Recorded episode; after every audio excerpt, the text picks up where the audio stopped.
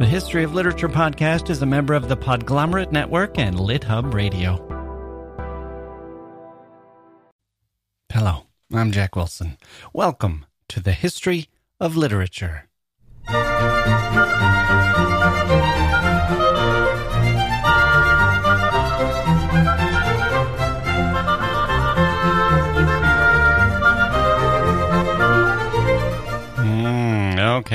Go. Let's get started. I'm very glad you could join me today and that you chose to do so. We are on part three of an Alice Munro masterpiece, The Love of a Good Woman, and we haven't talked about the title at all. Let me say, first of all, that if you're just getting started now, if you're wondering if you're joining the party late, you're welcome to listen, but you should probably at least listen to part two first. Part one is disconnected. It's important for atmosphere, context, and mood setting, and some broader themes, but it's kind of a standalone episode. That's just how the novella works. Parts two and three are not. You should really listen to them both. So, if you haven't listened to part two yet, you might want to check that out and then come back, unless you're really familiar with the story. I guess that's also a possibility. I'll leave it up to you. So, the title the title, The Love of a Good Woman. What does that mean? Usually it's a phrase we use when we're talking about men, right? Could be women too, of course, but the, the phrase as we've come to know it is kind of an aspirational phrase, something men need, something that will help you in life, right? Need a roof over my head, need a car in the garage, need clothes on my back, a chicken in the pot, and the love of a good woman. It's elevated more than those other things. All he needed was the love of a good woman. Have you heard that before? And Munro is taking that apart a little bit, holding a microscope up to it. Here's love. Well, first of all, here's a good woman. Here's a good woman, and here's her love. What do those things mean exactly? A good woman might love in a lot of different ways. It's not really connected to a man when you just take that phrase.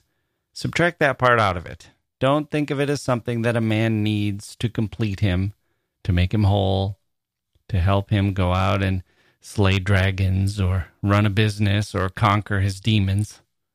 Think of it as a woman who wants to be good, who's trying to be good, how is that defined? Who sets that expectation for her? Are you good? Listener, are you good? Are you a good person? What makes you think that? Because you're kind to others? Because you're a loving person? Do you have a good profession? Maybe you're a doctor or a nurse. Maybe you're a teacher. Maybe you work for a nonprofit that plants trees or cleans the ocean or helps orphans. Maybe you're religious and follow all the rules. Maybe you have a good heart. Would someone looking at you say, There's a good woman? Or There's a good man? There's a good person? Is that something you think of yourself? Munro invites us to ask these questions. Is Enid good? Are the other women in the story? Who gets this love from these people? And in what form? Think about all the love that a good woman can give the steady love of a spouse, the universal, all encompassing love of a mother, the dutiful love of a daughter, the warm glow of a giving person, a caregiver, a nurturer, an angel, a saint. These forms of love are visible, aren't they? One trick of this Munro story is that most of the time, stories expand out. That's what we're used to. They start small, they start with a detail, and by the end, you're thinking of the universe, right? You start with a line of dialogue, a, a man stubbing his toe, a woman boiling a pot of tea, and by the end, you're looking at the stars and thinking about how you need to change your life. Or about what love really is when you try to capture it, or about the feeling you have that life is precious and you need to seize the day. That's how stories work, right? You usually don't start with a wide open, expansive epiphany and then shrink. This story kind of does in a way. It's not so much shrinking as focusing. its intensity. It's like a camera that's blurry and suddenly it's very precise, smaller in scope, but precise. I'd say it's like the ophthalmoscope at the beginning of the story, the two pages we talked about couple times ago, a couple episodes ago, the eye doctor and all that. But I don't particularly like making too much of that kind of connection because it always seems like it's this aha moment for the reader or critic, and it doesn't really matter so much. Those themes are there to get you thinking. I'm not saying it wasn't Alice Munro's choice to put them there to give all of this kind of a synergy, kind of a rhyming, but their background. They don't really tell you anything. So what? We're not connecting dots here. We're wrestling with the human condition. And here we have something very different at stake. Remember the Unabomber? If you're unfamiliar with this story, he or you've forgotten it, he was a guy who hated the modern world and decided to live off the land. This was a few decades ago. Ted Kaczynski. He was a professor at one point. I think he was mathematician. He moved to a cabin in Montana. And from there, he sent bombs to people who worked in fields where they used or developed modern technology. For 17 years, he was sending these bombs killed three people and injured 23 others. Think about that 17 years. He kept up this practice. That's a very long time for an obsession like that.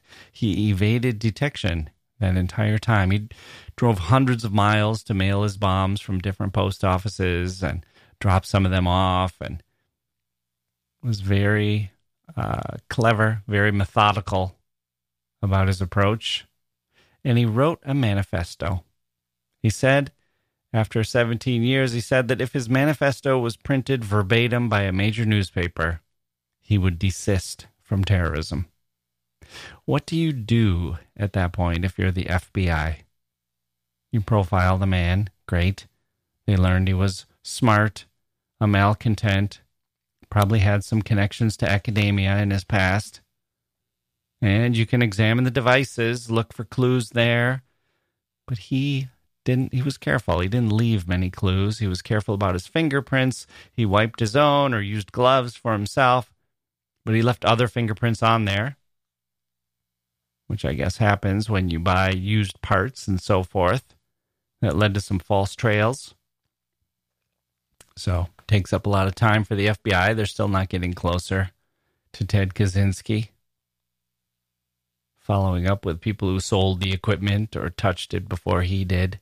And he planted some false clues in there, which sent them on some, some more wild goose chases.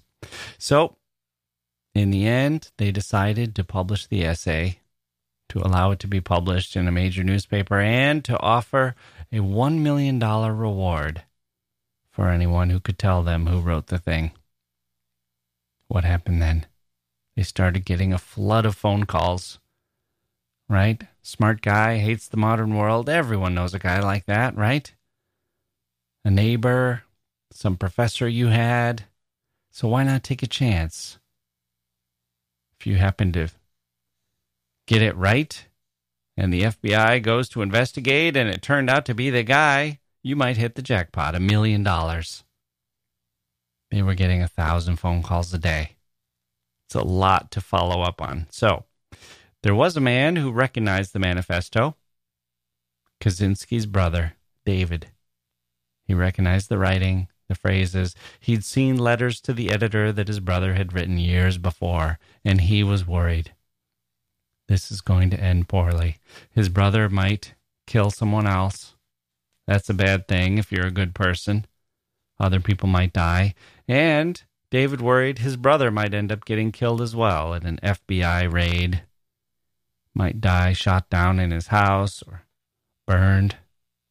Another bad thing. David Kaczynski was a good person, and so was his wife. They wanted to do the right thing. Is turning in your brother the right thing? That's awfully hard to say for sure. Loyalty is also a good quality. You don't know for sure that anyone else will die, I guess. What if you tweak the facts a little here and say that Ted Kaczynski sent one bomb 20 years ago. The damage was done. The brother was now living a straight and narrow path. Would it still be better to turn him in? Who would that serve? What would a good person do? Would it be a sign of love to turn your brother in if those were the circumstances? And David himself had shared many of Ted's views. He used to admire Ted. He wanted to emulate him. He was living a similar lifestyle at one point, living off the grid. He'd given it up now, but still, what does a good person do? David decided he needed to stop his brother, stop him to save him, stop him to save others, needed to stop the harm. And David Kaczynski, the problem was he couldn't get the FBI's attention. They were getting these thousand calls a day. He was just one of a thousand. So he hired a private investigator to track down his brother's activities. Then he hired a lawyer to con- to uh, contact the FBI. He was trying to achieve the best outcome for his brother, his family, himself. He wanted one thing from the FBI. He wanted to remain anonymous. They could catch Ted and David did a lot to help them, gave them old letters that Ted had sent him so they could track the postmark dates and figure out his movements from those. The search for Ted Kaczynski ended up being the most expensive investigation the FBI had ever conducted. Without David, they might never have caught him. And David, poor David, wanted one thing. He said, I want to stay anonymous. I don't want my brother to know that it was me, his own brother, who turned him in. The news leaked. So Ted had to live with that knowledge, which is maybe what he deserved. Maybe that's not a bad thing. Maybe he saw the love of a good man. Maybe that was the love. The love that a good man had for his brother, for his society, for his fellow human beings. That's a complicated love. That's the kind of love we're talking about in this Alice Munro story. That's where we're going to get. That's where she's going to take us. It's not the story of the Kaczynskis, but it's got aspects of this, aspects of forcing us to ask questions about what it means to be a good woman and to love. That's one aspect of the title, I think, when we're talking about the love of a good woman, but we're also talking about the love of a good woman in its purest sense of the phrase, the most obvious sense, the first meaning that comes to mind. Enid is a good woman. She has love to give. She hasn't given it to a husband. Maybe it's time.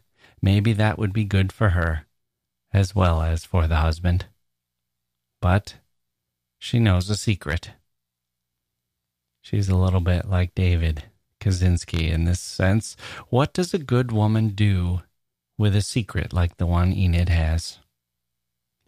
And there's something else at work here. She's not sure what she knows. She's not sure what's true, what's real. She's been told not to trust her instincts, not to trust her senses or her memories. She's been told that memories can be invented and insights can be mistakes. What is truth? What is reality? How does one act in the face of all this uncertainty? What direction does love take then? How does it move? And where does it attach? It's an astonishing story. It's slow moving and not easy, and I'm sure a lot of people have thrown it down over the years, cast it aside. I imagine it's a book that's hit the wall. it's not I know readers like that. They something in the something sets them off and they throw the book against the wall. This is a book that's maybe hit the wall here and there. It's not easy. It's demanding. It does not fulfill your expectations. It even warns you that it's not going to be a conventional story. That's clear from the very few first few pages, the first sentence. And even then, even with that warning, it's not an easy story. Expectations are thwarted. Readers don't like that. It imposes upon you questions that are their own answers. The mystery of life the confusion of chance, the joy of heartbreak, and the agony of the simplest of pleasures. One last thing before we do a few emails and then hear the conclusion of our story. I want you to think about a time when you have made an elaborate plan to see what will happen. A child might do this by saying, okay, if a red car passes by, then I'll go inside and have a popsicle. But if a green car passes by, I'll run around the house three times first. Right? A scheme, a plan. You're looking for, it's almost like stargazing, looking for something to tell you what to do. And adults will say things like, I'm going to write this letter, and if she writes me back within three days, I'll ask her out. But if it takes longer than that before I get the reply, I will view it as a sign that she's not interested. That was in the old days when people wrote letters. Then it became, I'll call her, and if she calls me back right away, dot, dot, dot. And then it was email, and now it's probably text, or now it's probably some kind of swiping. I don't know. It's moving a little fast for me, but it's looking for a sign. The response of others, almost like a superstitious response, except you tie it to some kind of human action, some kind of idea, someone else's head. If things are dramatic enough, you might raise the stakes. You might say, I'll give him an ultimatum that he needs to quit drinking. If he loves me enough, he'll do it. Or you might say, I'm not sure if I deserved this money or not that just fell into my lap. So I'm going to leave it in this bag on the sidewalk. If God wants me to have it, He'll leave the bag there. I can pick it up.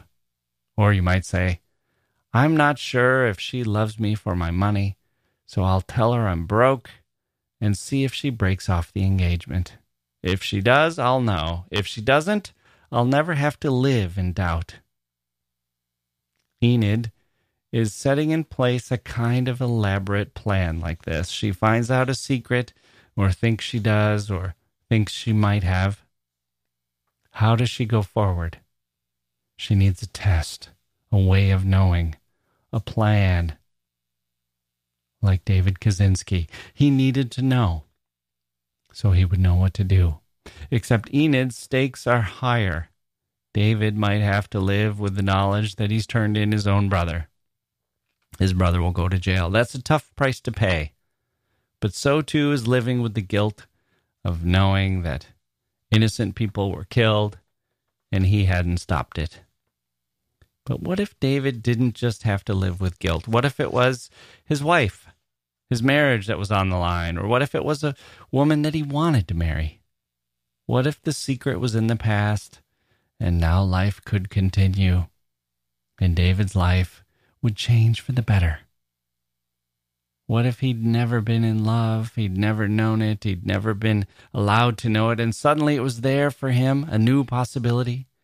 And all he has to do is figure out if the past is truly in the past. Would it be worth putting his own life at risk for that? Maybe. Maybe he hadn't been living at all without love. Maybe he could sacrifice himself for the possibility of a changed future. Maybe the love of a good person is the love that we hope to be able to give. And if we're not able to give it, it's nothing. Maybe it's worth risking everything to have the chance to give that love. Maybe it's worth dying for. Maybe it's worth dying for because without it, we're not truly alive. That's what we're headed for today. That's the frame of mind I want you to be in as you listen to the end of this astounding story The Love of a Good Woman by Alice Munro.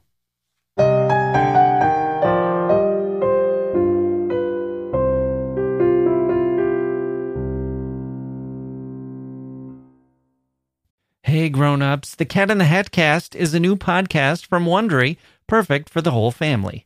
Join the Cat in the Hat and your favorite Dr. Seuss characters as they get whisked away on a new adventure every week. Fish dreams of creating his very own polite and quiet podcast. That is, until he gets a surprise visit to his Fishbowl podcast studio from the Cat in the Hat himself. And it becomes very clear that the cat has other plans for the podcast, and those plans are the opposite of quiet. The cat may be disruptive, but it turns out he's also a great help to get fish out of all kinds of predicaments. Bursting with music, silliness, and rhymes, the Cat in the Hat cast encourages us all to find fun that is funny in every episode. Sing along to new favorite songs, try your luck at Titanic tongue twisters, have some fun with wondrous wordplay, and most importantly, bring your family along for all of the adventures in the Cat in the Hat cast.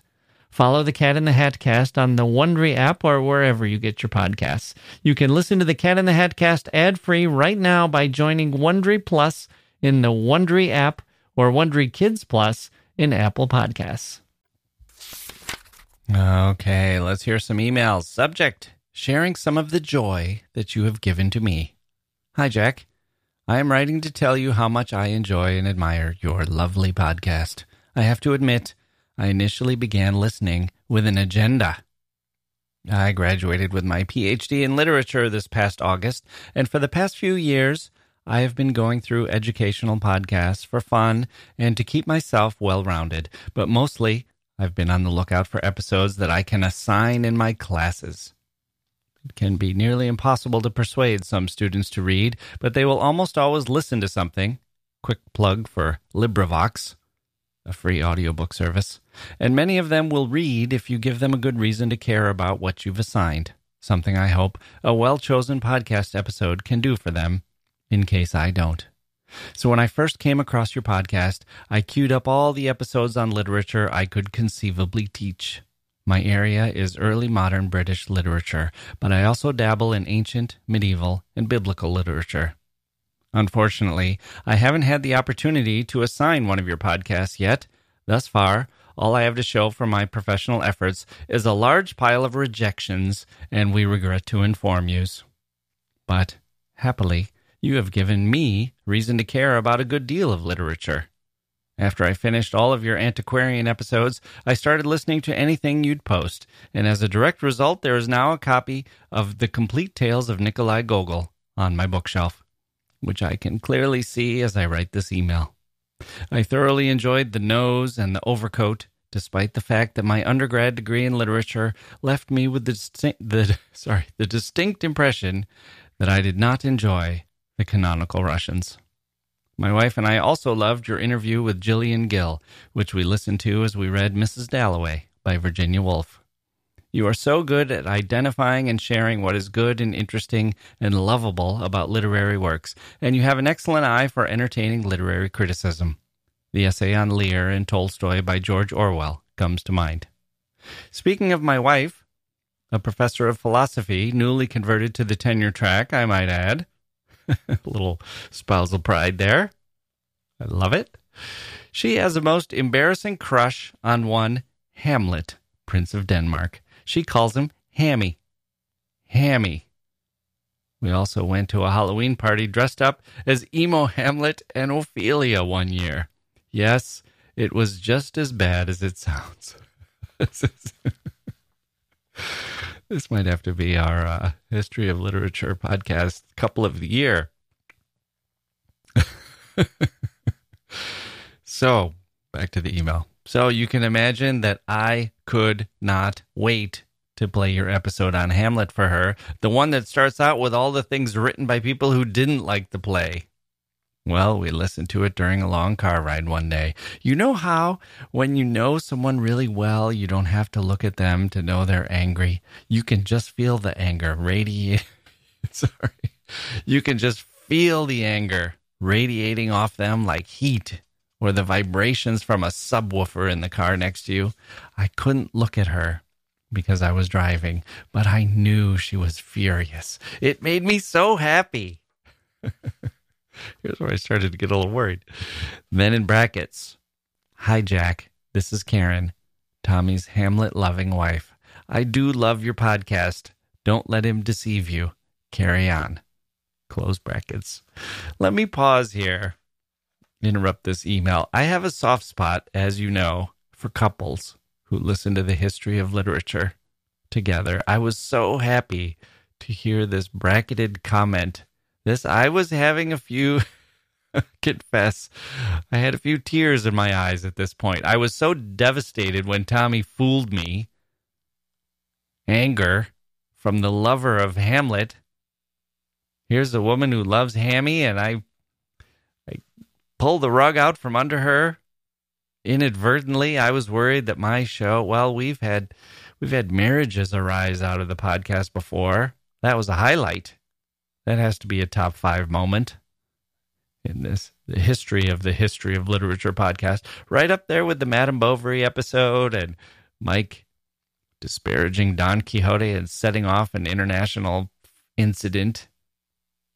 We've had marriages arise, but we haven't had a divorce, at least as far as I know. So to hear that the anger was radiating off Tommy's wife listening, well, I was terrified by where this was headed. Thank goodness that Karen jumped in with her brackets to let me know that Tommy was being deceitful. I have a few Tommies in my life, those trickster imps. I could use a few more Karens to jump in. How did she get there? How did she how did she jump into this email? I need a few Karens to supply the brackets to let me exhale when I am at my most fearful. Here's a letter from the bank announcing that if I do not start paying the mortgage on time, they are going to foreclose and send me and all the Wilsons out on the street. And then here's a bracket saying, Not really. Don't worry, Jacke. It's going to be okay. Or a negative review. Stop talking about race. Nobody cares. Stop giving your views on. And then we get some brackets. Hi, Jacke. These are your other listeners. You're doing fine. Please continue. I could use Karen in brackets. I like Tommy too, but I like Karen in brackets a lot. Okay, back to the email. If I had, this is Tommy again. If I had one quibble with your show, you know I had to have one. I have a PhD in the humanities. I'm basically trained in quibbling. It would be the episode on Beowulf. Not because I think it's unjustified to say that it's nothing more than a popcorn popping action thriller movie, but because I actually had precisely the same reaction at first. As a graduate student, I taught English literature an English literature survey from the Middle Ages to 1800, and basically the one Old English work that you must teach in this class is Beowulf. After I made the reading schedule for my class, I reread it for the first time since I was an undergraduate, and when I put it down, I thought to myself, my God, I gave this a whole week. What am I going to say? How am I going to fill the time? So I did what every teacher does. I went to the library in search of some ideas to steal, I mean share, with my students. Thankfully, I found a good one. An essay in the Cambridge Companion to Old English Literature, I believe, points out that the text draws clear parallels between the monsters on the one hand and the kings and monster slayers on the other. Well, boy, howdy. Did my class and I have a grand old time finding and discussing those parallels, which led to really productive conversations about what makes a monster, what's the difference between us and them, and also how we think about nature predators and all. I certainly would have never seen those parallels on my own, but once I knew they were there, I couldn't unsee them. Many, many thanks for your excellent podcast. It is good for the soul. On days when my professional struggles get me down, I listen to one of your episodes. They give me the energy to hang in there. Wishing you all the best, Tommy. And then there was a follow up. Hi again, Jacke. I'm sending a quick follow up note to say that Karen and I just became Patreon supporters, as directed by the pop up on Patreon. We are nothing if not rule followers. We had been meaning to support the show for some time, but just didn't seem to get around to it. Today, though, we are in the middle of the Italo Calvino episode, and we just heard your interview with Robin Speed and Tatiana Santos of the African Library Project. In the middle of the interview, I walked over to Karen I was doing dishes, and she was occupying our three cats, which is an important job if either of his if either of us is to get anything done around the house. And I said, "This show is about wait, the cats that the cats won't let Tommy wash dishes." ah, sounds like my uh, sounds like my sons uh, when they were they were little. Uh, okay, where are we? Tommy is washing dishes. Karen is occupying the cats. He walks over to Karen and says, This show is about literature in the world. We have to become Patreon supporters. So we did. I also want to say how much we love your listener emails. You're cultivating a real life literary community, one characterized by generosity and curiosity, a rare thing these days. Thanks again for all you do. Tommy and Karen. This time, in the follow up email, Karen was in the signature. She's come out of the brackets. I like Karen in the brackets, keeping Tommy in line. My direct line to the truth. Tommy, the wild storyteller. And there I just have to glance at Karen, and she shakes her head and gives me a little look. Huh? There Tommy goes again. Don't believe him. That's Karen in the brackets. I feel safe with her. She's an ally. But Tommy and Karen, connected by an ampersand, no less, that's a solid couple. That's the couple who's working together arm in arm, facing life, one doing dishes while the other's with the cats, listening to the podcast. I still I still can't get over it when couples or families tell me that they listen to the podcast together. I'm so used to being in people's ears. I hear that so often. Someone says I put on the headphones and go for a walk, or I listen to you and fall asleep. I took you on my trip to Mongolia. A lot of solitude that I am there for to help with. It's an honor, truly. But when it's a couple, to think that a couple is listening to this together out loud, I feel like I should have dressed up a little more. Like I've been invited to a dinner party and maybe maybe I've been talking a little too much. Maybe I should be helping with the dishes. I am an honored guest. I'm not saying that this has any basis in reality. I'm just telling you how things are. So, to Tommy and Karen, thank you so much for the emails and for signing up to be Patreon supporters. I am truly grateful for the kind words you've said about the show and for giving me such a boost. I feel like I did when I heard from the Brazilian friend. My heart is warmed. Thanks for having me over.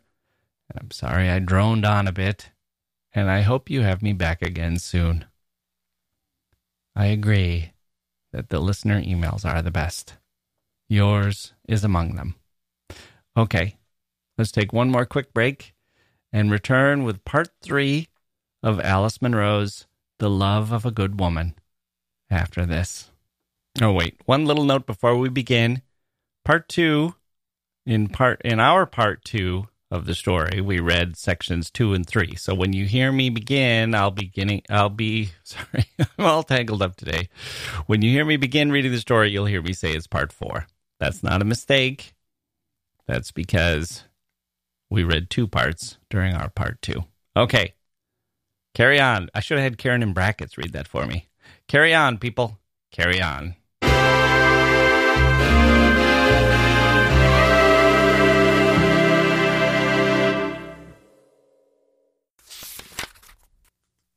Four. Lies. Enid stayed awake all night. She didn't even try to sleep. She could not lie down in Mrs. Quinn's room. She sat in the kitchen for hours. It was an effort for her to move, even to make a cup of tea or go to the bathroom. Moving her body shook up the information that she was trying to arrange in her head and get used to. She had not undressed or unrolled her hair, and when she brushed her teeth, she seemed to be doing something laborious and unfamiliar. The moonlight came through the kitchen window. She was sitting in the dark, and she watched a patch of light shift through the night on the linoleum and disappear. She was surprised by its disappearance, and then by the birds waking up, the new day starting. The night had seemed so long and then too short because nothing had been decided. She got up stiffly and unlocked the door and sat on the porch in the beginning light. Even that move jammed her thoughts together. She had to sort through them again and set them on two sides. What had happened, or what she had been told had happened, on one side, what to do about it on the other. What to do about it. That was what would not come clear to her. The cows had been moved out of the little meadow between the house and the river bank. She could open the gate if she wanted to and go in that direction. She knew that she should go back instead and check on Mrs. Quinn. But she found herself pulling open the gate bolt. The cows hadn't cropped all the weeds. Sopping wet, they brushed against her stockings. The path was clear, though, under the riverbank trees, those big willows with the wild grape hanging onto them like monkeys' shaggy arms. Mist was rising, so that you could hardly see the river. You had to fix your eyes, Concentrate, and then a spot of water would show through, quiet as water in a pot. There must be a moving current, but she could not find it. Then she saw a movement, and it wasn't in the water. There was a boat moving. Tied to a branch, a plain old rowboat was being lifted very slightly, lifted and let fall. Now that she had found it, she kept watching it, as if it could say something to her. And it did. It said something gentle and final. You know. You know. When the children woke up, they found her in bountiful good spirits, freshly washed and dressed and with her hair loose. She had already made the jello crammed with fruit that would be ready for them to eat at noon, and she was mixing batter for cookies that could be baked before it got too hot to use the oven. Is that your father's boat? she said, down in the river? Lois said yes, but we're not supposed to play in it. Then she said, If you went down with us, we could. They had caught on at once to the day's air of privilege, its holiday possibilities, Enid's unusual mix of languor and excitement. We'll see, said Enid. She wanted to make the day a special one for them, special aside from the fact, which she was already almost certain of, that it would be the day of their mother's death. She wanted them to hold something in their minds that could throw a redeeming light on whatever came later. On herself, that is, in whatever way she would affect their lives later. That morning, Mrs. Quinn's pulse had been hard to find, and she had not been able, apparently, to raise her head or open her eyes. A great change from yesterday, but Enid was not surprised. She had thought that great spurt of energy, that wicked outpouring talk, would be the last. She held a spoon with water in it to Mrs. Quinn's lips, and Mrs. Quinn drew a little of the water in. She made a mewing sound, the last trace, surely, of all her complaints. Enid did not call the doctor because he was due to visit anyway later that day, probably early in the afternoon. She shook up soap suds in a jar and bent a piece of wire and then another piece to make bubble wands. She showed the children how to make bubbles, blowing steadily and carefully until as large a shining bladder as possible trembled on the wire, then shaking it delicately free. They chased the bubbles around the yard and kept them afloat till breezes caught them and hung them in the trees or on the eaves of the porch. What kept them alive then seemed to be the cries of admiration, screams of joy rising up from below. Enid put no restriction on the noise they could make, and when the soapsud mixture was all used up, she made more. The doctor phoned when she was giving the children their lunch jello and a plate of cookies sprinkled with colored sugar, and glasses of milk into which she had stirred chocolate syrup. He said he had been held up by a child's falling out of a tree, and he would probably not be out before supper time. Enid said softly, I think she may be going. Well, keep her comfortable if you can, the doctor said. You know how as well as I do.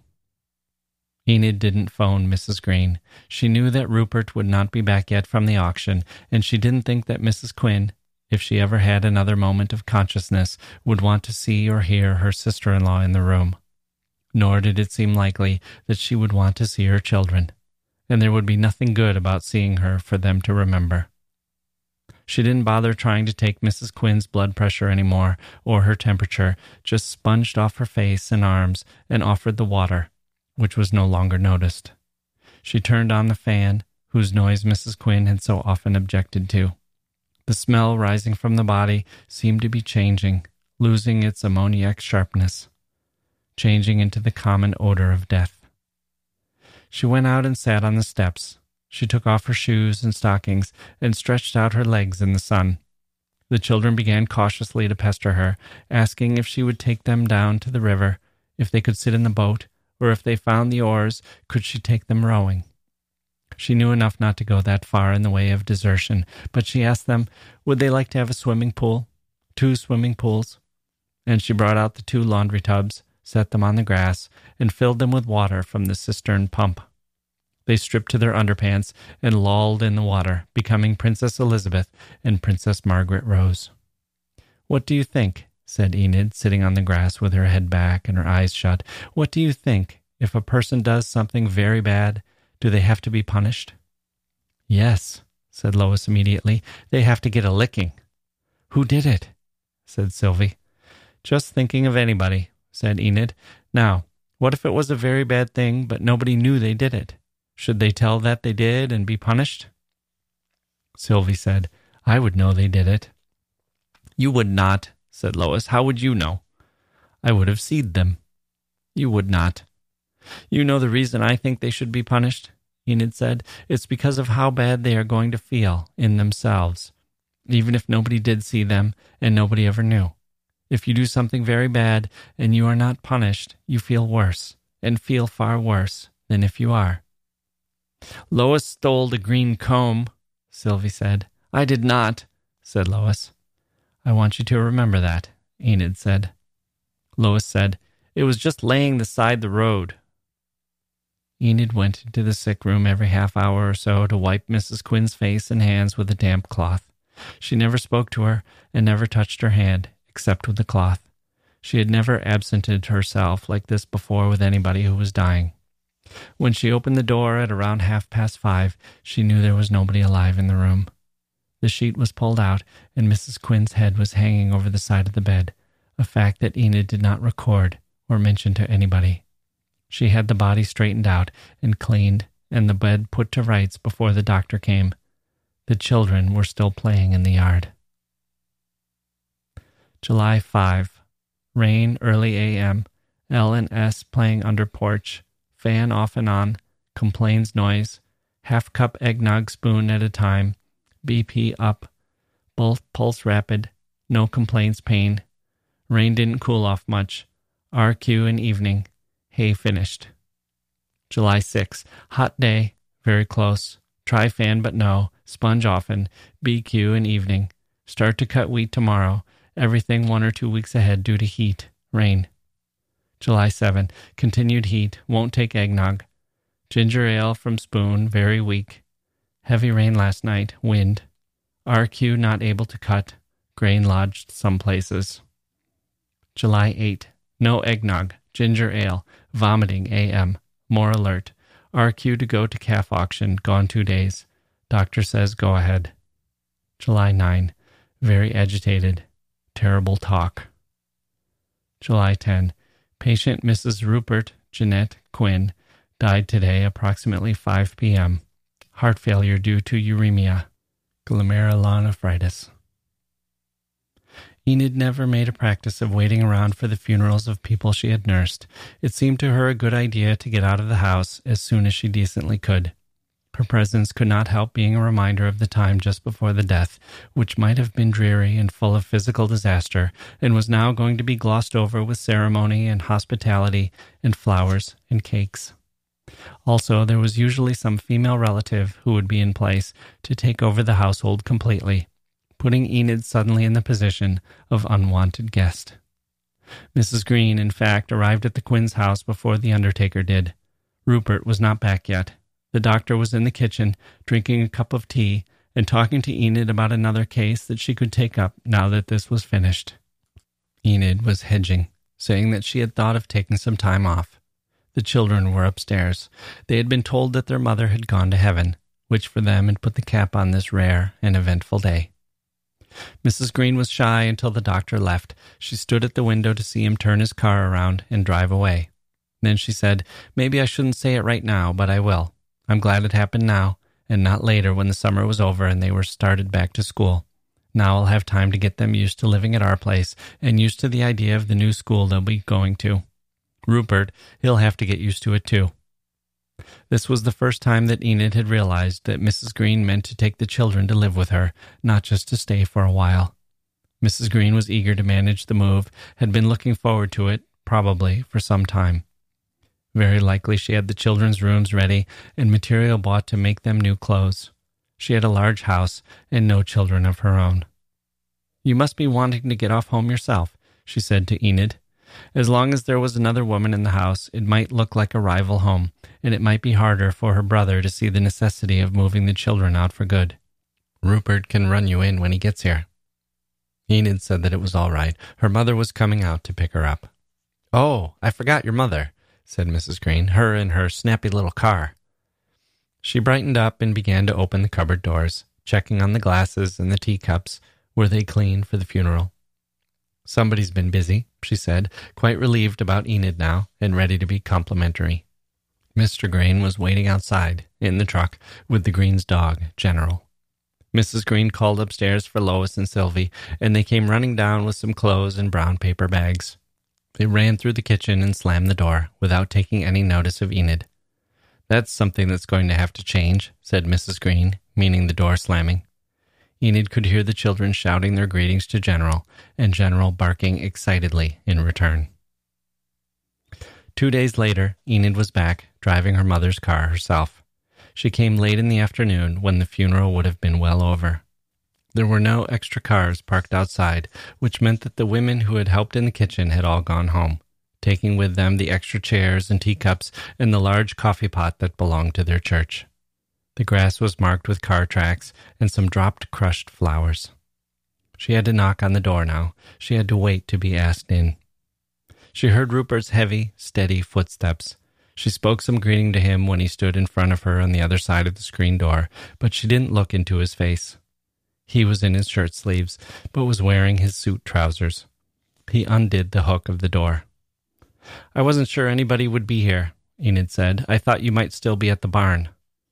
Rupert said. They all pitched in with the chores. She could smell whiskey when he spoke, but he didn't sound drunk. I thought you were one of the women come back to collect something you forgot, he said. Enid said, I didn't forget anything. I was just wondering, how are the children? They're fine. They're at Olive's. It seemed uncertain whether he was going to ask her in. It was bewilderment that stopped him, not hostility. She had not prepared herself for this first awkward part of the conversation. So that she wouldn't have to look at him, she looked around at the sky. You can feel the evenings getting shorter, she said, even if it isn't a month since the longest day.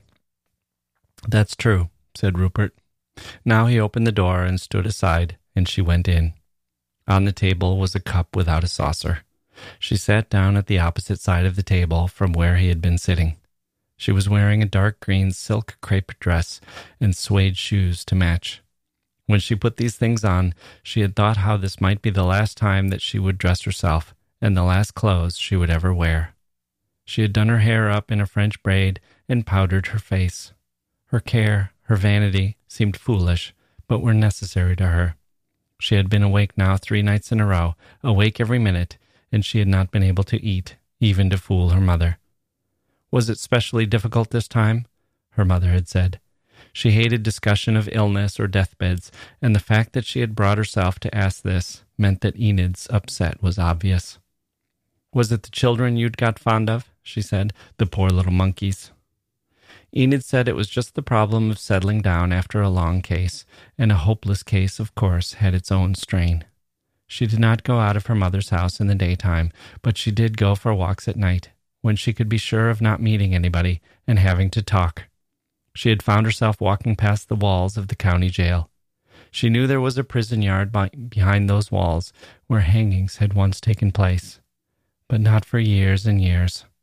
They must do it in some large central prison now, when they had to do it, and it was a long time since anybody from this community had committed a sufficiently serious crime. Sitting across the table from Rupert, facing the door of Mrs. Quinn's room, she had almost forgotten her excuse, lost track of the way things were to go. She felt her purse in her lap, the weight of her camera in it. That reminded her. There is one thing I'd like to ask you, she said. I thought I might as well now, because I wouldn't get another chance. Rupert said, What's that? I know you've got a rowboat, so I wanted to ask you to row me out to the middle of the river, and I could get a picture. I'd like to get a picture of the river bank. It's beautiful there, the willow trees along the bank. All right, said Rupert, with the careful lack of surprise that country people will show regarding the frivolity, the rudeness even, of visitors. That was what she was now a visitor. Her plan was to wait until they got out to the middle of the river, then to tell him that she could not swim. First, ask him how deep he thought the water would be there, and he would surely say, after all the rain they had been having, that it might be seven or eight or even ten feet. Then tell him that she could not swim, and that would not be a lie. She had grown up in Walley, on the lake. She had played on the beach every summer of her childhood. She was a strong girl and good at games, but she was frightened of the water, and no coaxing or demonstrating or shaming had ever worked with her. She had not learned to swim. He would only have to give her a shove with one of the oars and topple her into the water and let her sink. Then leave the boat out on the water and swim to shore, change his clothes, and say that he had come in from the barn or from a walk and found the car there, and where was she? Even the camera, if found, would make it more plausible. She had taken the boat out to get a picture, then somehow fallen into the river. Once he understood his advantage, she would tell him. She would ask, Is it true? If it was not true, he would hate her for asking. If it was true, and didn't she believe all the time that it was true? He would hate her in another, more dangerous way. Even if she said at once, and meant it, she would mean it, that she was never going to tell. She would speak very quietly all the time, remembering how voices carry out on the water on a summer evening. I am not going to tell, but you are. You can't live on with that kind of secret. You cannot live in the world with such a burden. You will not be able to stand your life. If she had got so far, and he had neither denied what she said nor pushed her into the river, Enid would know that she had won the gamble. It would take some more talking, more absolutely firm but quiet persuasion to bring him to the point where he would start to row back to shore. Or, lost, he would say, What will I do? And she would take him one step at a time, saying first, Row back. The first step in a long, dreadful journey. She would tell him every step, and she would stay with him for as many of them as she could. Tie up the boat now. Walk up the bank. Walk through the meadow. Open the gate. She would walk behind him or in front, whichever seemed better to him across the yard and up the porch and into the kitchen. They will say goodbye and get into their separate cars, and then it will be his business where he goes. And she will not phone the police office the next day. She will wait, and they will phone her, and she will go to see him in jail. Every day, or as often as they will let her, she will sit and talk to him in jail, and she will write him letters as well. If they take him to another jail, she will go there, even if she is allowed to see him only once a month she will be close by. And in court, yes, every day in court, she will be sitting where he can see her. She does not think anyone would get a death sentence for this sort of murder, which was in a way accidental and was surely a crime of passion. But the shadow is there to sober her when she feels that these pictures of devotion, of a bond that is like love, but beyond love, are becoming indecent.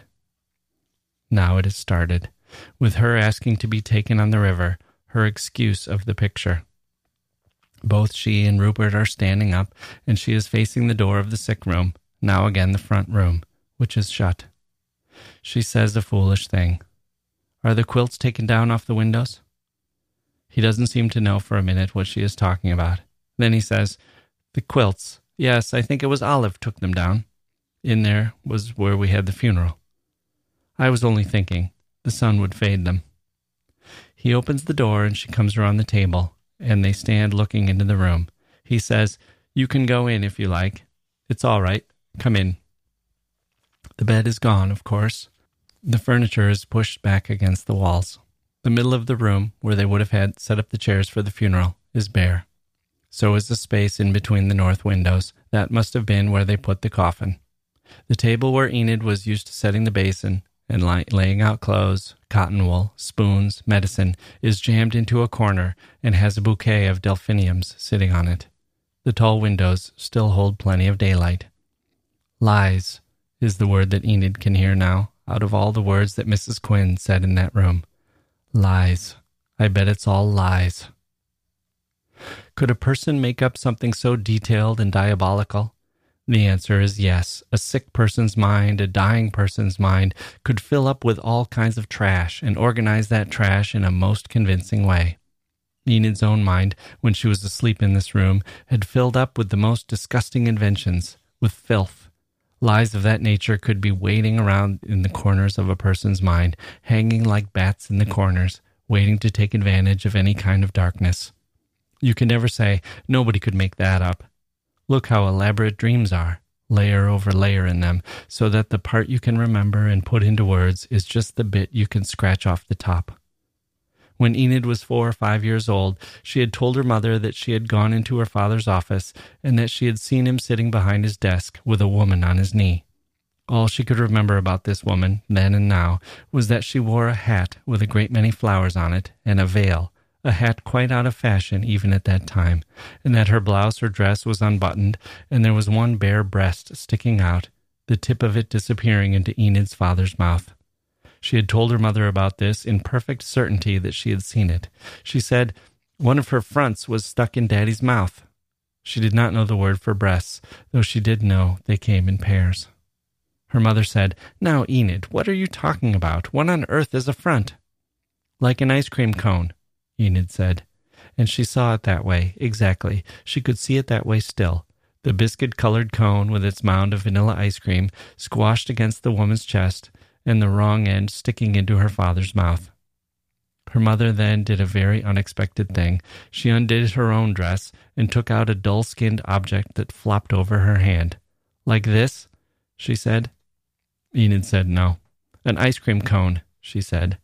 Then that was a dream, her mother said. Dreams are sometimes downright silly. Don't tell Daddy about it. It's too silly.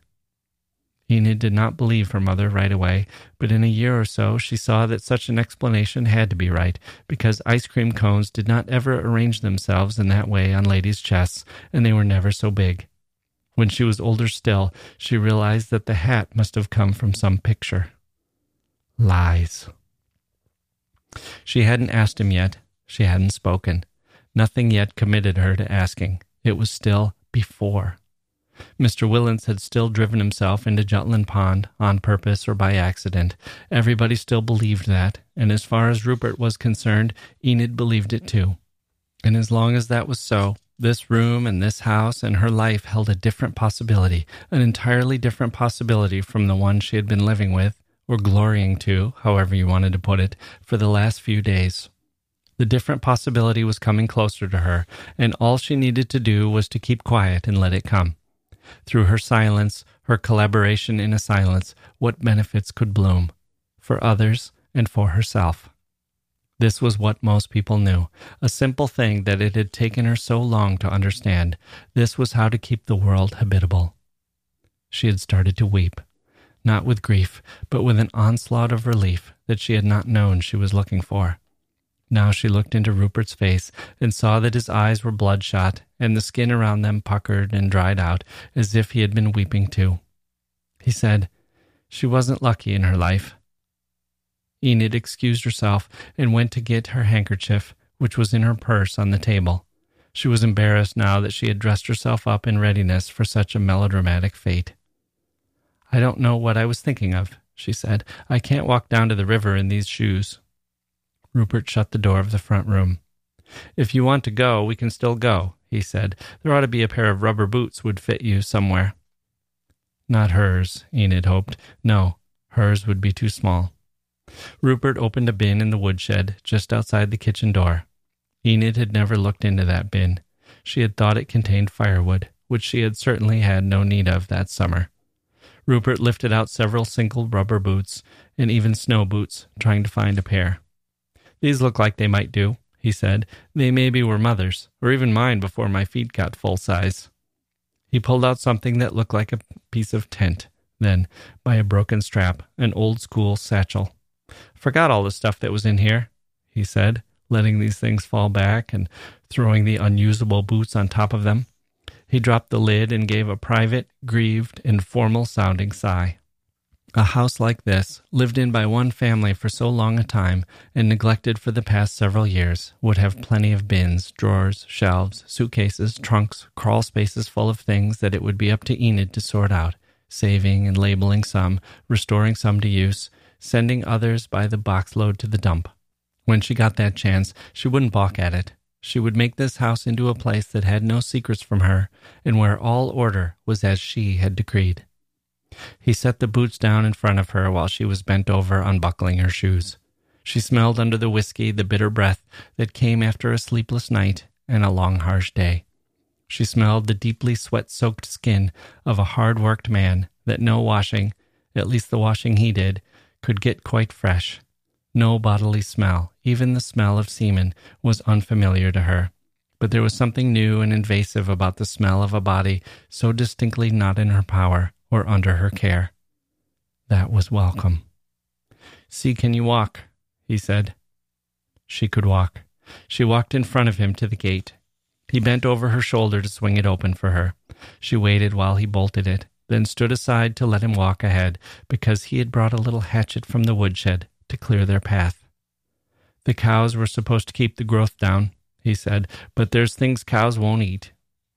She said, I was only down here once, early in the morning. The desperation of her frame of mind then had to seem childish to her now. Rupert went along chopping at the big, fleshy thistles. The sun cast a level, dusty light on the bulk of the trees ahead. The air was clear in some places, then suddenly you would enter a cloud of tiny bugs. Bugs no bigger than specks of dust, that were constantly in motion, yet kept themselves together in the shape of a pillar or a cloud. How did they manage to do that? And how did they choose one spot over another to do it in? It must have something to do with feeding. But they never seemed to be still enough to feed. When she and Rupert went underneath the roof of summer leaves, it was dusk. It was almost night.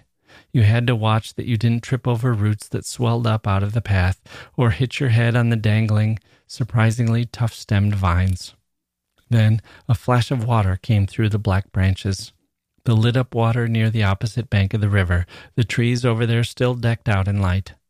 On this side, they were going down the bank now through the willows. The water was tea colored, but clear.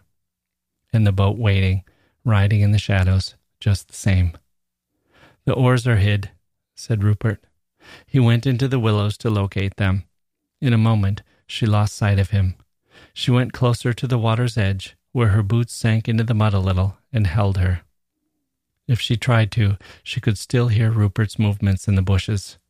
But if she concentrated on the motion of the boat, a slight and secretive motion, she could feel as if everything for a long way around had gone quiet.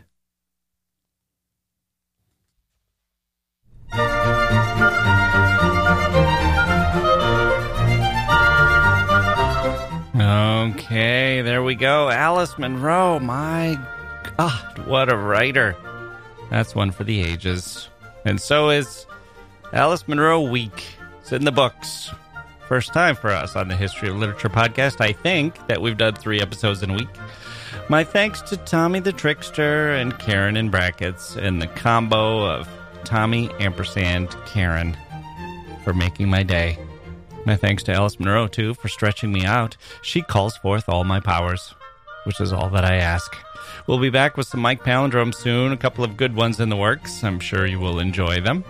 You can help the show at patreon.com, patreon.com slash literature, and historyofliterature.com slash shop if you are so inclined. You can also help us by recommending the podcast to your friends and to your social media connections, trying to do more outreach on Twitter and Facebook, and I could use your help. There are links in the show notes, and there's always just the simple rating, reviewing, and recommending, and so on. Or give yourself a break. Maybe you need a cup of tea after that Alice Munro story. Maybe you need to run out and get that story and read it again. I've read it many times, it's never failed me.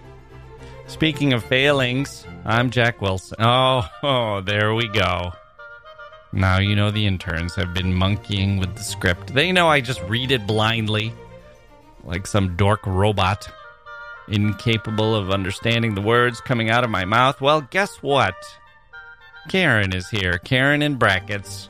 She's here to help. Let's try it again. Speaking of failings, I'm Jacke Wilson. Bracket. Hi, listeners. This is Karen. Jacke's just kidding. He's not failing.